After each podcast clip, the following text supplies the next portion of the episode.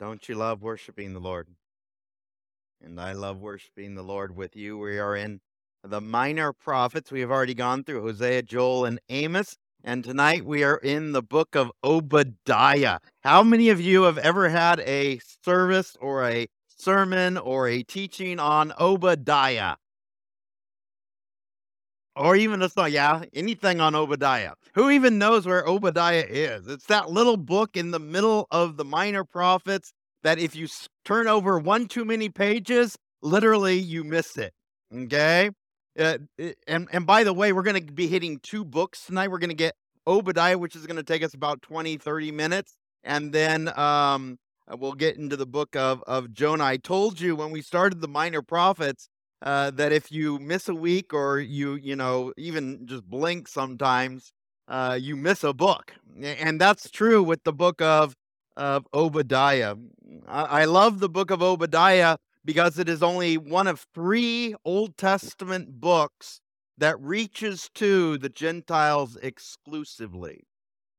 Exclusively non Jewish people. All the rest of the Old Testament is for the Jews. 100%. That now, of course, we'll see, you know, Edom in several of the other books. Isaiah and Jeremiah and Ezekiel mention uh, uh, the Edomites, but a, a book 100% dedicated to the Edomites. It shows that God truly does love the world, right? He loves everybody in the world, including uh, uh, the Edomites. By the way, the other two books are Jonah, which we'll also get to tonight, exclusively to the Ninevites, which are going to become the Assyrians. And then the next book that'll be uh, also exclusively uh, to the Gentiles is the small book of Nahum as well. Obadiah is written exclusively to uh, the Edomites, and I know many of you already know this answer, uh, but who was the father of the Edomite? You guys know? Esau, the twin brother of Jacob. Remember Jacob and Esau, they were twins, and, and Jacob loved to stay at home, right? He, he was the mama's boy. He was the one that was known for his deceit and his lying. And then you had Esau, who would go out into the field and, and hunt, and he was the, the guy that was covered in red. He knew how to bring home that meal that his dad, Isaac, uh, loved. By the way, he was the firstborn. Tonight, as we start the book of Obadiah, we're just going to read the first two verses here, and then we'll we'll pray. We'll get into this. The vision of Obadiah. Thus says Lord Yahweh concerning Edom. Uh, we have heard a report from Yahweh, and an envoy has been sent among the nations, saying, Arise and let us arise against her for battle. Behold, I will make you small among the nations you are greatly despised. And so, Father, tonight as we approach this small but mighty book, this this minor prophet that preaches a major message uh, for those who um, are on the outskirts, those that are not the Jewish people, those are not the chosen people of God, and yet you're still reaching out to them. You're still calling them to repent. You're still uh, calling them to come to you as well. Lord, we thank you that you do reach to the whole world and not just a particular nation or people group or a certain type of people, uh, a certain skin color or certain status in life or, or whatever it is. You reach to the whole world. You call to the whole world. You love the whole world. And so, Lord, help us to see your love tonight as we go through this book of Obadiah. Lord, I ask that you would speak to us tonight, too. Maybe we know someone that um, we may not be friends with or or even um, understand completely or or may not relate to even. And as Obadiah and even even Jonah later on declare, uh, you reach out to those who were your enemies even. Even died for your enemies. You died for us who were your enemies before we came to you. So, Lord, give us that heart that you have, that heart for those that are lost. just as you did to Obadiah and then later on to uh, Jonah as well, Lord. We love you in Jesus' name we pray. Amen. And amen. Obadiah uh, means servant of uh, the Lord. So every time you see this this title, this name for Obadiah, uh, it means servant of uh, the Lord. And we've been using the uh, Legacy Standard Bible for just the minor prophets. We're only going to be using it for these four books in the Bible. And the reason why, as you've noticed already, uh, the word for Yahweh, the name of God, is literally translated as his name in uh, the English rather than the capital L, capital O, capital R, capital D in most other uh, translations. And it just kind of uh, brings out the flavor, the personal nature of God to uh, not only the people of Israel, but also to the world as well. Uh, way back in the book of Genesis, chapter 25, we learn about Esau, who was the father of the Edomites. And you may remember this story. You've probably heard this story many, many times. In Genesis chapter 25, verses 27 to 34, it says, And the boys grew up. Esau became a skillful hunter, a, a man of the field, but Jacob was a peaceful man living in tents. And remember, Jacob's name means heel grabber. Uh, his name means heel grabber or deceiver or liar, which is what uh, most of his life is going to be about. In fact, he's going to deceive his brother. He's going to deceive his dad. He's going to deceive his uncle. Uh, he's going to be deceived multiple times in, in his life as well until his name changes to Israel, which he's going to be the father of the Israelite. verse 28 of Genesis 25, it says, Isaac loved Esau because he had an appetite for hunted game, but Rebekah loved uh, Jacob. What is already happening in the family? Division, right? This is my favorite, and this is your favorite, right? The dad had his favorite, and the mom had her favorite. And Jacob had cooked stew, and Esau came in from the field, and he was famished. And then Esau said to Jacob, Please give me a swallow of that red stuff, this red stuff, for I am famished. Therefore, his name was called, and there you get it right there Edom. Isn't that amazing? Yeah, but by the way, Esau means red, Edom means red. He, he was, if you go back a little bit further to when they were born, he, he's described as this little red carpet that comes out of the womb, just covered in red hair, right? Yeah, just just covered in in this red, getting his name.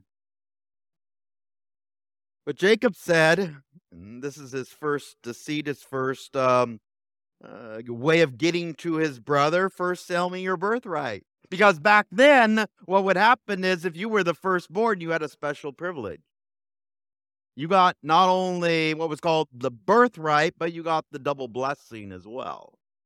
And, and in this case, what would happen is since there was two sons, the property or the division of the wealth would be divided three times. Uh, Jacob would have gotten one portion and Esau would have gotten two portions. So, how much would Esau have gotten as the firstborn son? Two thirds. Not half, two thirds. Not, not 50%, but 66% of all the wealth. And then Jacob would have gotten one third. And the reason why, of course, there were several, uh, was because he was firstborn, and then the other one, he was responsible for taking care of the family after his dad died. And so, because of that, they were given a certain amount. The same thing happened when uh, I, uh, Israel dies, when Jacob died. His, his property, his wealth is going to be split 13 ways, not 12 ways, 13 ways. And it's not going to go to Reuben or Asher or Levi or even Judah. It's going to go two, two, two parts, two twelfths or two thirteenths are going to go to Joseph, remember? And his sons are going to become tribes rather than Joseph becoming a tribe. But that's for another study. Esau, as he says, First, sell me your birthright. And Esau said, Behold, I'm about to die. Uh, so, of what use then is this birthright to me? He's famished. And of course, I don't know how long he's been out in the forest, but all of you know that if someone comes to you, especially a, a, you know, a teenager or something, how long does it take him to get famished? Yeah, you know, and he's probably been out just one day. We don't know exactly how long he's been out, but he feels like he's starving and all he wants is this bowl of red beans and a little bit of bread. And he's willing to give his birthright for it. And of course, what does Jacob do? He seizes on the opportunity. So Jacob gave Esau bread and lentil stew, and he ate and drank and rose and went away. And Thus Esau despised his birthright. You see, not only was Esau known for his hunter's prowess, not only was Esau known for his strength and his ability to hunt, but he's known for his pride as well. In fact, this is the theme of the book of Obadiah. Look at what it says in verse 3 of Obadiah. I love the book of Obadiah because you don't have to say the chapter. Okay. All you got to say is the verse, right? It's simple, right? Verse 3 of Obadiah, right? You don't have to say a chapter before it. The arrogance of your heart has deceived you. By the way, both brothers are mentioned just in that one line Esau's arrogance and Jacob's deceit, all within one phrase. A family affair, you who dwell in the clefts of the rock, cliff, in the height of your habitation, who says in his heart, Who will bring me down to the earth? By the way, what was the first sin? It happened not in the garden, by the way. It happened in heaven. Pride. what happened to the highest of the angels, the one who was that archangel who led all the choirs of heaven that wanted the glory for himself? Lucifer. What happened? Because of his pride. Uh, we see it right here. Kicked out, right?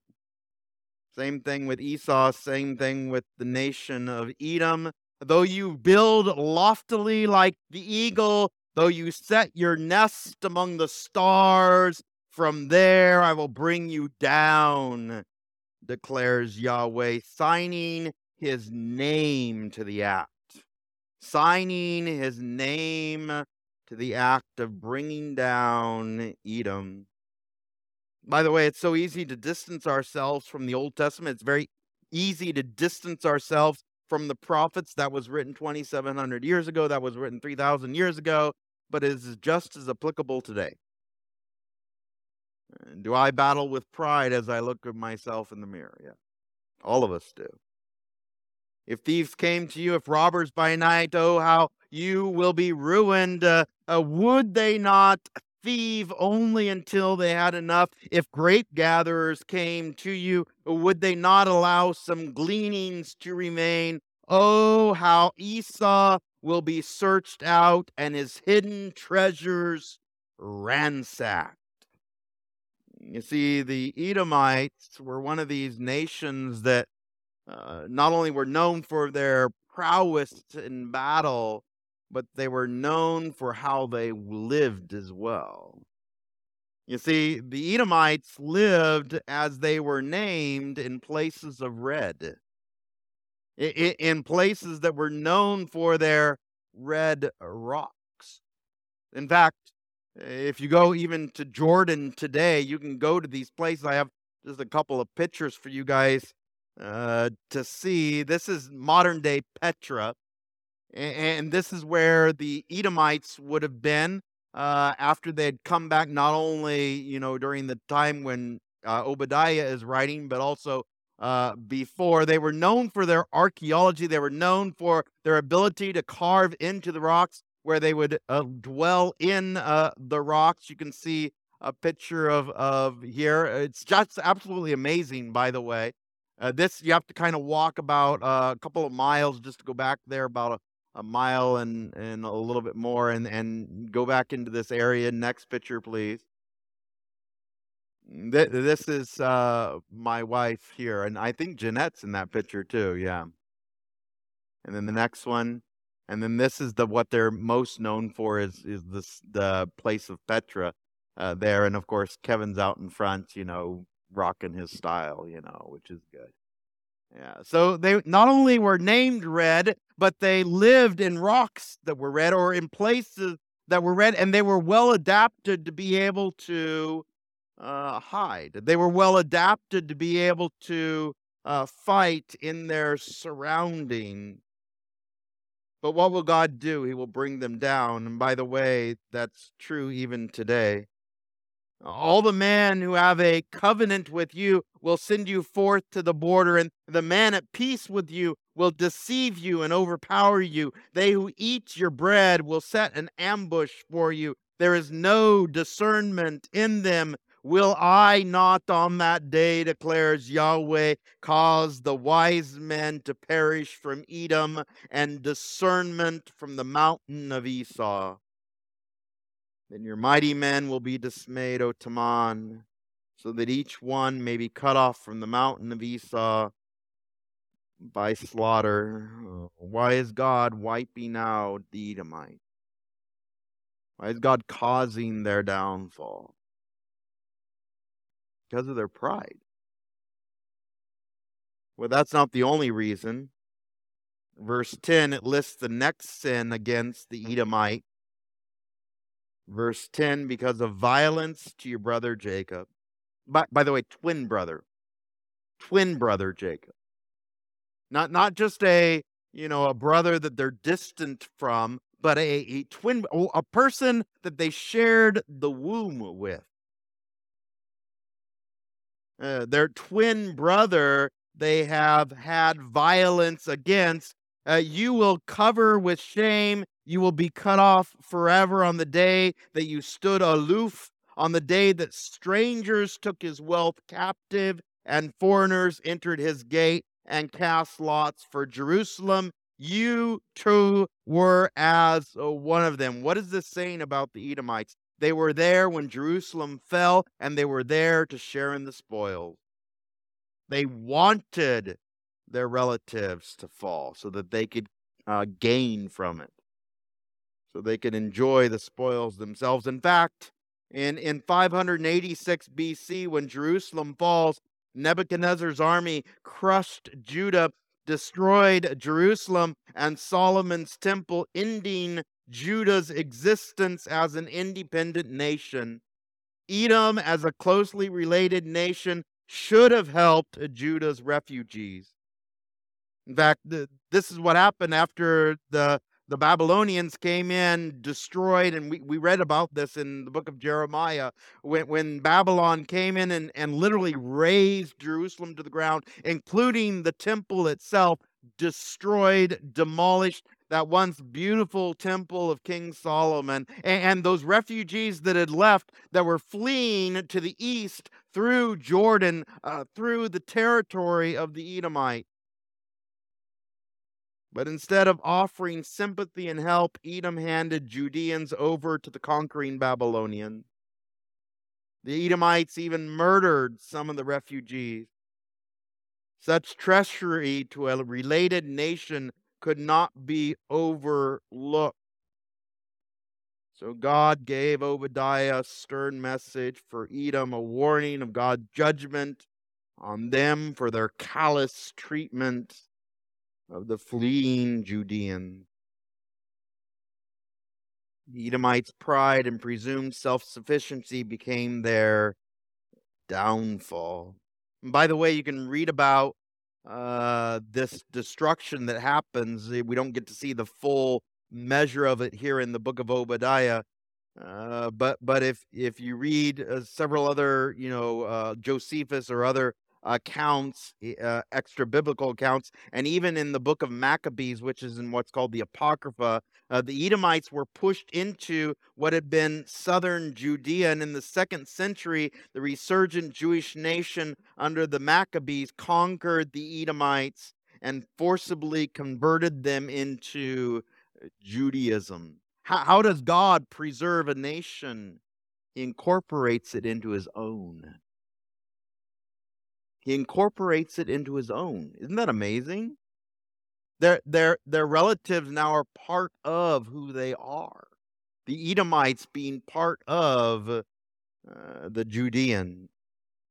Continues on in Obadiah, verse 12. Now do not look on your brother's day with triumph and the day of his misfortune. And, and do not be glad over the sons of Judah in the day when they perish. And, and do not let your mouth speak great things in the day of their distress. Do not enter the gate of my people in the day of their disaster. Indeed, you do not look on their calamity with triumph in the day of their disaster, and do not send out their wealth in the day of their disaster. What phrase is being repeated over and over and over again? In the day of their disaster. What, what is a brother supposed to do in the day of disaster for their own brother and for their own relatives, for their own family? They're supposed to help them. We all know that. Your moms tell you that all the time, right? Verse 18 In the house of Jacob will be a fire, in the house of Joseph a flame. In the house of Esau will be a stubble, and they will set them on fire and consume them so that there will be no survivor in the house of Esau, for Yahweh has spoken. By the way, over and over and over and over and over again throughout the book of Obadiah, there's this call repent, repent, repent, come. I know I skipped some verses here. I want to go back to verse 14. It says, Do not stand at the fork of the road to cut down those among them who escape, and do not deliver them over to their survivors in the day of their what? Distress. What what happens in your time of distress? What what do you need in the time of your distress? You need help. You need someone to be there. And normally, who are the first people that we reach out to in the day of our distress? Family, right? It's what we need. What is it like to be cast out on the day of your distress? Verse 15 For the day of Yahweh draws near on all the nations. As you have done, it will be done to you. Your dealings will return on your own head. Uh, you know, what you sow, you'll also reap. That is not only for a, positive, but it's also for a negative as well. Uh, verse 16 because just as you all drank on my holy mountain on the na- all the nations will drink continually they will drink and swallow and they will be as if they never were but on mount zion there will be those who escape and it will be holy and the house of jacob will possess their possessions and of course we read this earlier not only in the book of uh, josephus but also in the book of maccabees where they are incorporated into the jewish nation when they themselves are in distress, the Edomites, who will take them in? Their brother, their twin brother. And who's the one that's going to cause this to happen? It's going to be Yahweh. Verse 19, it continues on. Then those of the Negev will possess the mountain of Esau and those of Shephelah and the Philistine plain, and, and they will possess the territory of Ephraim and the territory of Samaria, and Benjamin will possess Gilead. All these places that we've seen here, we, we've kind of gone over before, especially when we were in the book of Amos. Remember, Samaria is the northern capital of the northern nation of Israel. Uh, all the descendants of Jeroboam are the kings. All the kings come from the tribe of Ephraim in the north.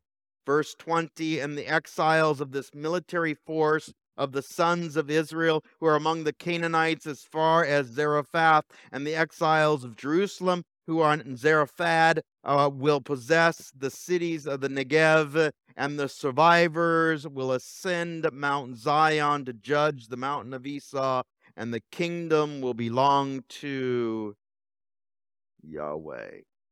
Does God still reach out to the law? Does God still reach out to his enemies, even? even though they themselves turned their back on the Judeans, what will God do to those Edomites, those remnant? He will reach out to them. Eh, don't you love it that God doesn't take revenge? Aren't you glad that He doesn't pay you back for what you did to Him? Aren't you glad that He reaches out to you with love when you are His enemy? That's the book of Obadiah in a nutshell. Wow, it only took us 24 minutes. Isn't that amazing? I, I love it. Isn't that I mean just just so powerful uh, this little book. It is not minor by the way. It's major, it's powerful. This leads us into Jonah. The the other book that is written exclusively to non-Jewish people, Gentiles Okay. Now I love the book of Jonah because, you know, I, I taught Sunday school for, I, don't know, since 2008 until uh, 2020, you know, and so it, it was one of those periods in my life being able to go through these, what we call Sunday school stories, right? And Jonah, of course, is very, very part of the the Sunday school curriculum. If you ever went to Sunday school, you probably heard about Jonah. What is Jonah known for, by the way? Ah, yes, Jonah and the well, or if you're a VeggieTales fan or whatever, you know, it's one of those things. Unfortunately, uh, Jonah takes its own flack because of uh, what people think of the book of Jonah. They call it mythology, or they say that it's not true, and we'll, we'll see uh, how it is very, very true. Jonah's name means dove. If you were to see a symbol of a dove, we have it here on the the the walls. Uh, when you, when you see a symbol of a dove, what does it remind you of? Peace, peace. That's another one, and also Holy Spirit. Okay, so think of these terms when we go to Jonah. Now, I never start Jonah verse 1, chapter 1. Never. I never do that because we do not understand his heart if you read the first verse. You have to skip to the end to understand Jonah's thought. You have to skip to the end of the book in order to understand what Jonah is thinking when he gets on that boat. Okay? Because most people think that Jonah's scared. Most people think that he's afraid. He doesn't want to go to, jo- uh, to Nineveh because he's scared of them or, or he's fearful or he doesn't want to lose his life. But that is not the reason why Jonah gets on the boat. We find out the answer in Jonah chapter 4, actually. I'm going to read the last verse of Jonah chapter 3, and then we'll read the first three verses of Jonah chapter 4, and we'll get the heart of Jonah. By the way, his name means what? Dove. Jonah chapter 3, verse 10 this amazing thing happens. An entire city is converted. Absolutely amazing. If you were a missionary, what would you be doing? Amazing joy. Oh, God answered my prayer. An entire massive capital city is saved, right? Jonah chapter 3, verse 10 when God saw their deeds and they, they turned from their wicked ways, then God relented concerning the calamity which he had declared he would bring upon them, and he did not do it. Thank God, thank God, they got converted. Everybody's clapping like ebony. Everybody's dancing. In fact, this conversion was so great it went from the, the king all the way down to the servants, right? But what did Jonah do?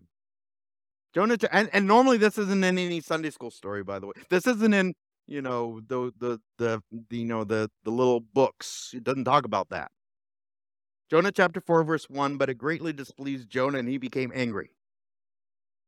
And he throws a tantrum. He literally throws a tantrum. He prayed to the Lord and said, uh, Please, Lord, was not this what I said while I was still in my own country? Uh, therefore, in order to prevent this I fled to Tarshish. I did not want this to happen, so I went to the other side of the world. I knew you would do this. I knew you would do this, God. That's why I didn't want to come. For I knew you are a gracious and compassionate God, slow to anger and abundant in loving kindness. By, by the way, he's saying this in derision. He did not want this for the Ninevite. And the one who relents concerning calamity, therefore now, O Lord, please take my life from me, for death is better to me than life. I'd rather die than see these people get great. I, would rather die than see the Ninevite repent. And, and we'll we'll get to this probably next week, but he, he literally throws a, a grown up sized tantrum on a hill as he's watching the nation of Nineveh joyfully repent, wanting God to wipe them off the planet.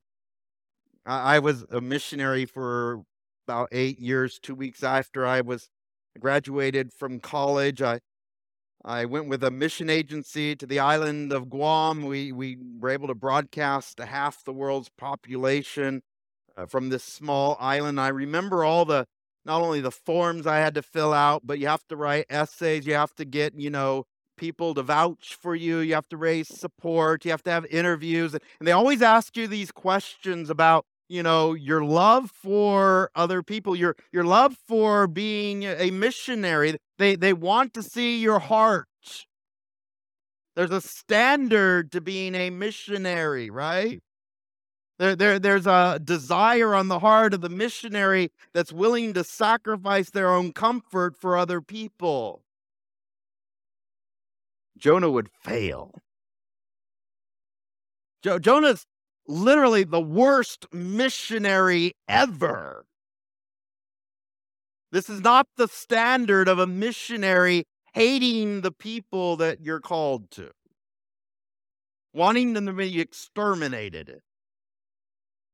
By, by the way, what does Jonah's name mean? Isn't that amazing?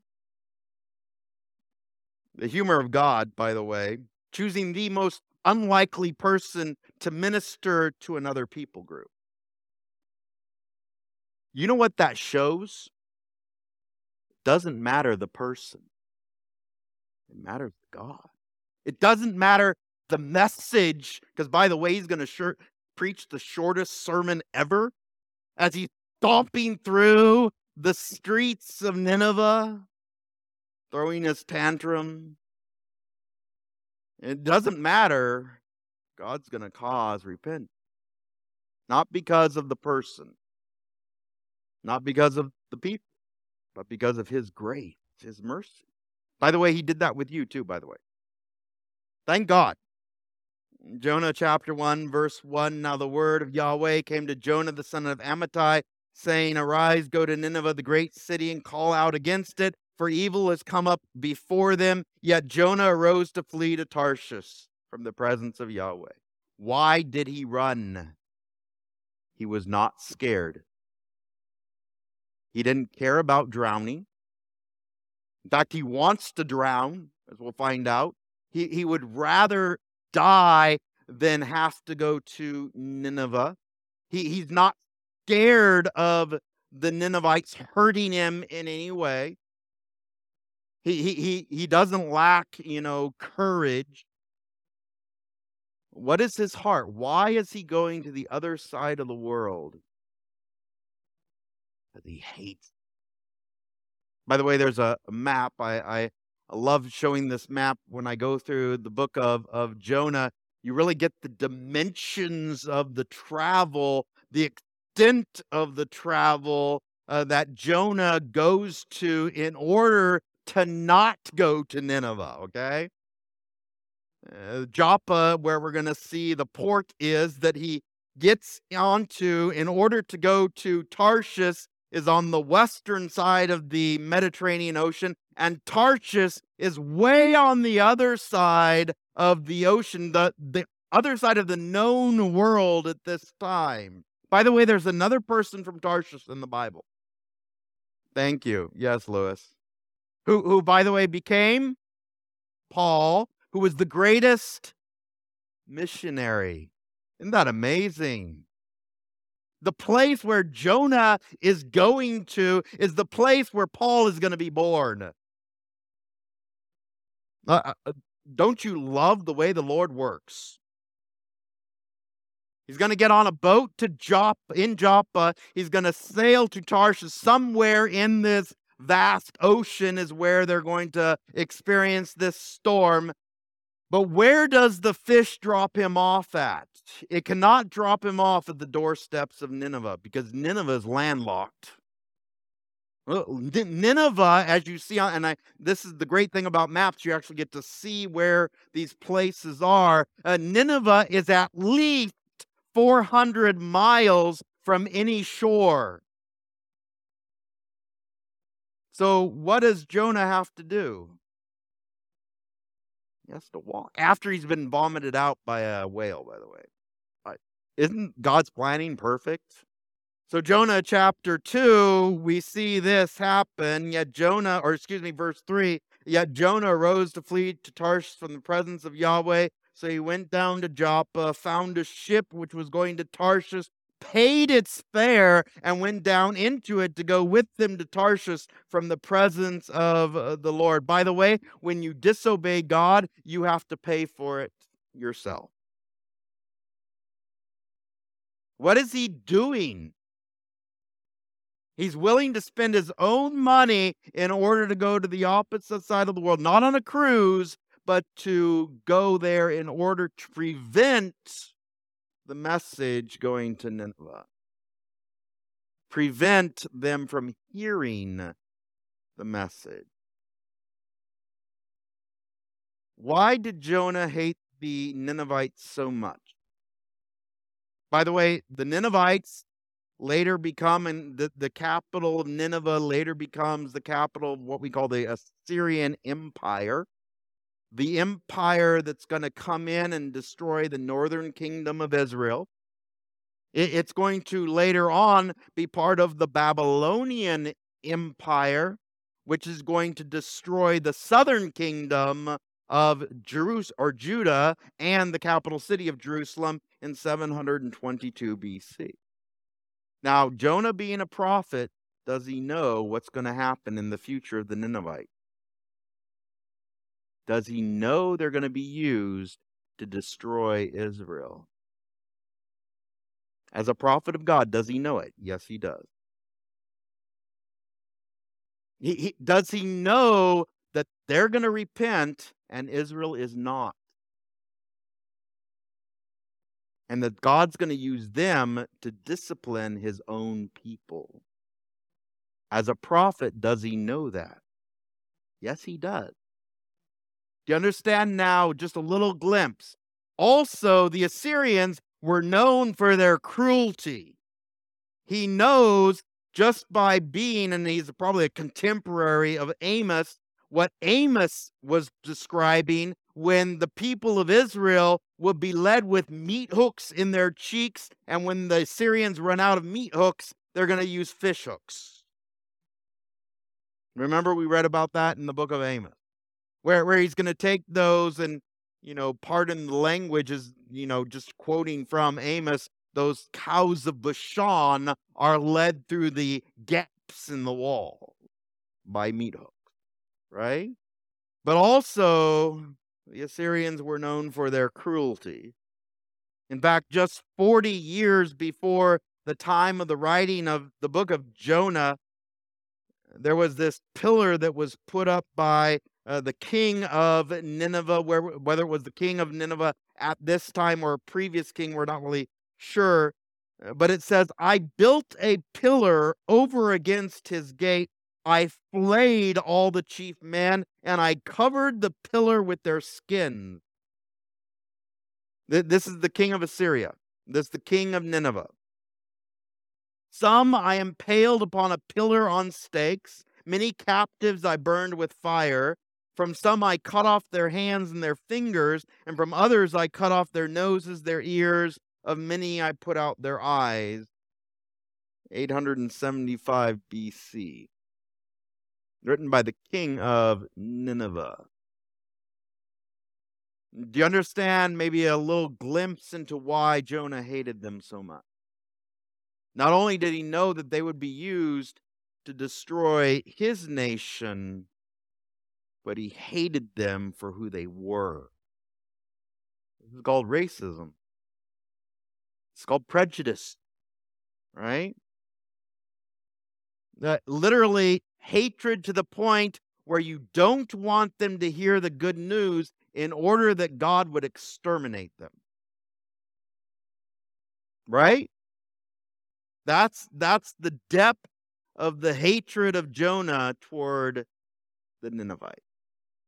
Verse 4 continues on there, but Yahweh hurled great wind on the sea, and there was a great storm on the sea, so that the ship gave thought to breaking apart. Then the sailors became fearful, and every man cried to his God, and they, they hurled the cargo which was in the ship into the sea in order to lighten it for them. But Jonah had gone down into the innermost part of the vessel, laid down, and fallen deep asleep.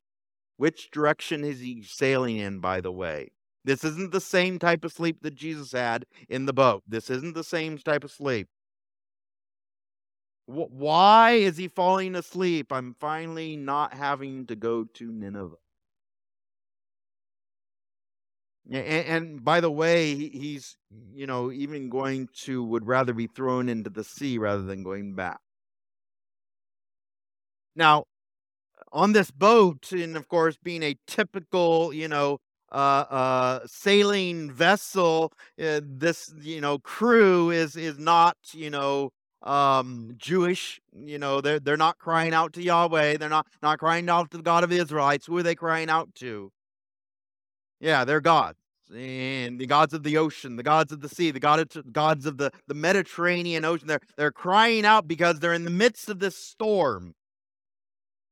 And they're about ready to die. They themselves fear for their lives, of course. Jonah does not. So the captain came near to him and said to him, How is it that you are deeply sleeping? Arise, call on your God. Perhaps your God will be concerned about us so that we will not perish. By the way, this tells you the relationship of the sailors to their God. Do their little idols, do their wood or stone or whatever kinds of idols they have care or even able to listen to the cries of their followers. No, they don't care. They're deaf, they're mute. They don't hear. Verse 7 Then each man said to the other, Come, let us have the lots fall so that we may know on whose account this calamitous evil has struck us. By the way, that that word calamitous means uh, earth shattering or world shattering uh, literally the the the area where they're at where the storm is coming. These are seasoned sailors by the way. And they're scared to death the storm that they're in. They're they're not trying to push through this storm. They're ready to die they're crying out to every kind of God they can even think of, even the God of this guy who's asleep on the boat. They don't even know, by the way. So they had the lots fall, and the lot fell on. They said to him, Tell us now on whose account has this calamitous evil struck us? What is your occupation, and where do you come from? What is your country? From what people are you? By the way, this missionary, this Jonah, this prophet, didn't even tell those people on the boat why he was there. He just went down to his room or the place in the boat where he was supposed to be and he fell asleep. Is that what a missionary does? He said to them, I'm a Hebrew and I fear Yahweh, the God of heaven who made the sea and the dry land. And what does every single man on that boat do? They're they're scared. Why? Why are they scared? Because someone has disobeyed the true God and he's made them angry. And they're collateral. They're sharing the same boat with the guy who disobeyed the God of the universe, the one who's in control of the earth and the sea. Do, you understand their fear? Do you understand the terror that they're going through? And again, these are seasoned sailors. They've had to deal with storms before. But this storm is different because it's caused by someone who's angry. Who's causing this terror to come upon them. Then the men became greatly afraid, and they said to him, What is this you have done? For the men knew that he was fleeing from the presence of Yahweh because he had told them. I mean, this is unfathomable to these guys because no one would disobey their God. No one would do this, right? You, you know what happens if you disobey a God, especially a God who's not only in control of the ocean, but also in charge of the whole world. Why would you ever disobey? To them, that would have been unfathomable. And it scared them to death. Jonah's doing it. But by the way, why is Jonah doing it? Why is Jonah willing to risk the wrath of God on his own life? Because he hates the Ninevites. He'd rather have the wrath of God on him and go down into the deepest part of the ocean than have to go and tell the Ninevite. Do you understand that? Are you getting a new perspective of Jonah? The, the hatred that Jonah had toward the Ninevites, willing even to risk that wrath of God. So they said to him, uh, What should we do the sea may become quiet for us? For the sea was becoming increasingly stormy. It's getting worse and worse and worse and worse. So he said to them, Lift me up, hurl me into the sea. Then the sea will become quiet for you. Isn't that amazing, by the way? Will, willing to drown. By the way, he doesn't know what's waiting for them. He, he doesn't know that yet. You all know. But what is he expecting when he hits that ocean? Now, this shows the amazing grace of God. This doesn't show the amazing love of Jonah for a pre- people group. No, it shows the grace of God. Because what is God willing to do? Bring Jonah from the middle of an ocean where he's run to all the way back because of his love for the Ninevite. But, but by the way, and, and I know all of you know this, Jesus uses Jonah in the belly of the well as an illustration of his own death, burial, and resurrection. Not because of Jonah, but because of God's love, God's grace. Absolutely, absolutely amazing. Do the men want to do this? Of course not. However, the men rowed desperately to return to dry land, but they could not, for the sea was becoming increasingly stormy against them. Then they called on Yahweh and said, Oh Yahweh, they've abandoned their, you know, idols, their their stone gods, converted not because of Jonah, but because of, you know, fear of their own life. You know, the the beginning of wisdom is the fear of the Lord. Oh Yahweh, we earnestly pray Please do not let us perish on account of this man's life. Do not put innocent blood on us. For you, O Yahweh, as you have pleased, you have done. So they lifted up Jonah and hurled him into the sea, and the sea stood still from its raging. Boom, just like that. By, by the way, who's converted? Sailors. Does God need the missionary? Even when the missionary disobeys, does God still show his grace? Thank God, by the way, because that means it's not dependent upon us. It's 100% dependent upon the grace of God. Always. Salvation always is. Always. The, the person that may have come to you and witnessed to you probably bumbled it up or something like that. They didn't have to be eloquent. You don't have to be eloquent. You have to just trust God. You just have to obey God.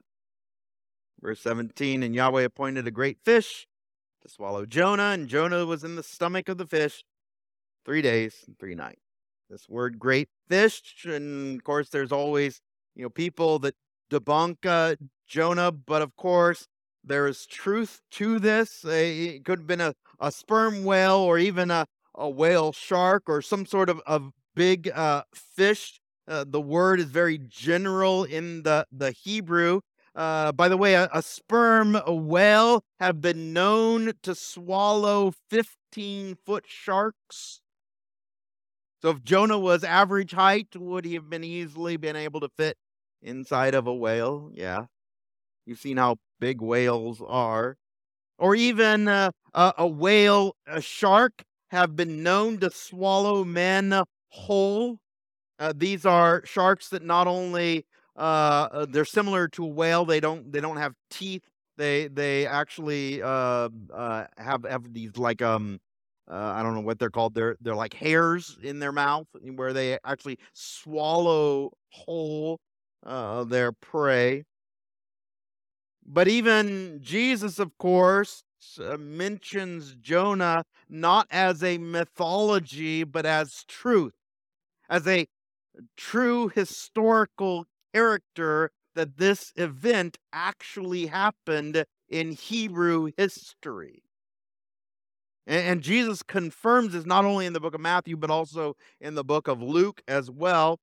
Uh, two times in the book of Matthew, one time in the book of, of Luke. Uh, in Matthew chapter 12, verse 38, it says, Then some of the scribes and the Pharisees answered and said to him, Teacher, we want a sign from you. But he answered and said to them, An evil and adulterous generation eagerly seeks for a sign.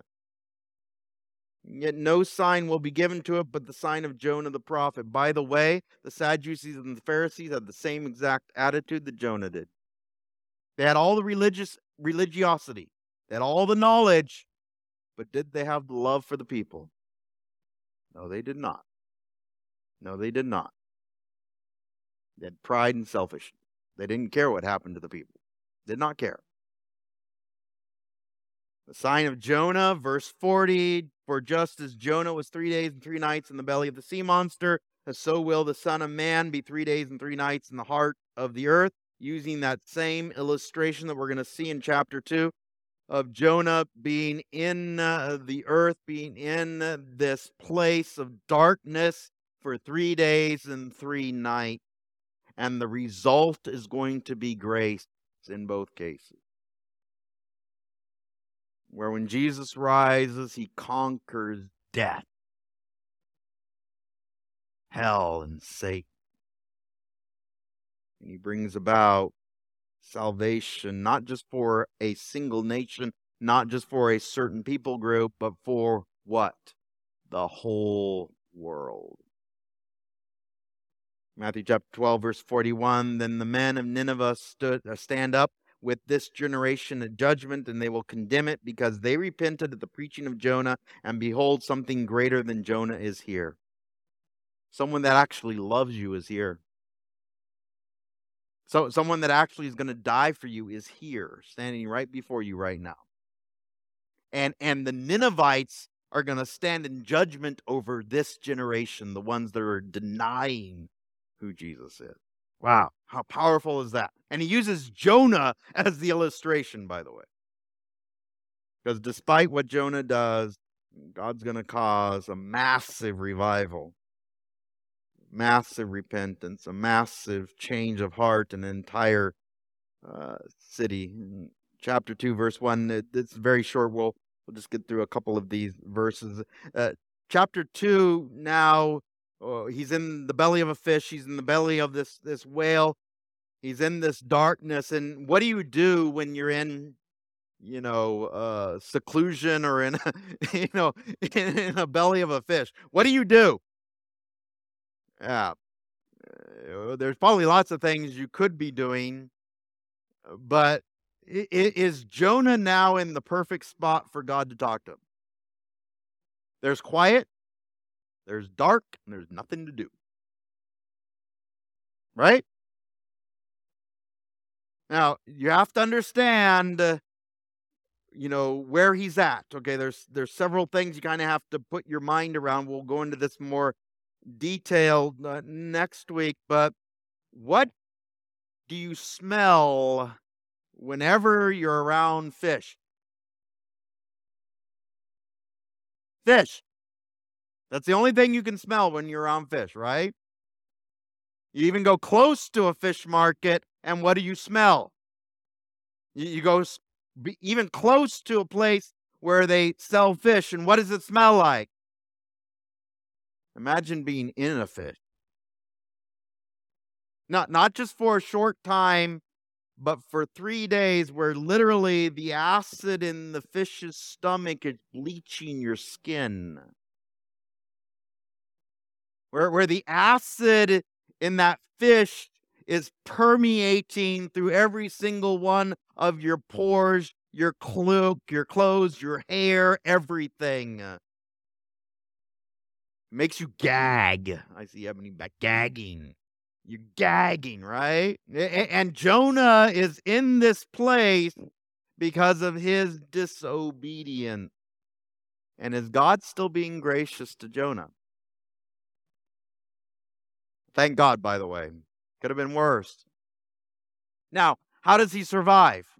How does he live? he doesn't have a knife. You know, I don't know how, you know, do you understand, especially a, a mammal? What does a mammal have to do? Breathe. What does every single whale have to do? Go up for air. You understand that, right? That, that there there's a logical way that God works. Okay, why did he choose this kind of mammal? because it provided Jonah with oxygen, even in its belly, right? Now, of course, you know, I mean, again, you have to picture this, you have to to smell it, you have to experience this, you have to understand what's happening. But when you read chapter two, and hopefully you'll you'll read the the next three, you won't just read chapter two. Hopefully you'll have a different perspective when you read the rest of of Jonah. But when he's calling and comparing this place that he's at to Sheol, the, the waiting place of the dead. He, he himself is literally in a belly of a whale experiencing slow consumption of his own body by the acids in that whale, by the acids in that fish, right? So as you go through this, uh, and I'm just going to read the first verse, you know, just to kind of uh, uh, help you through this. And I, I love this, by the way. Then Jonah prayed to Yahweh his God from the stomach of the fish. What does he finally do?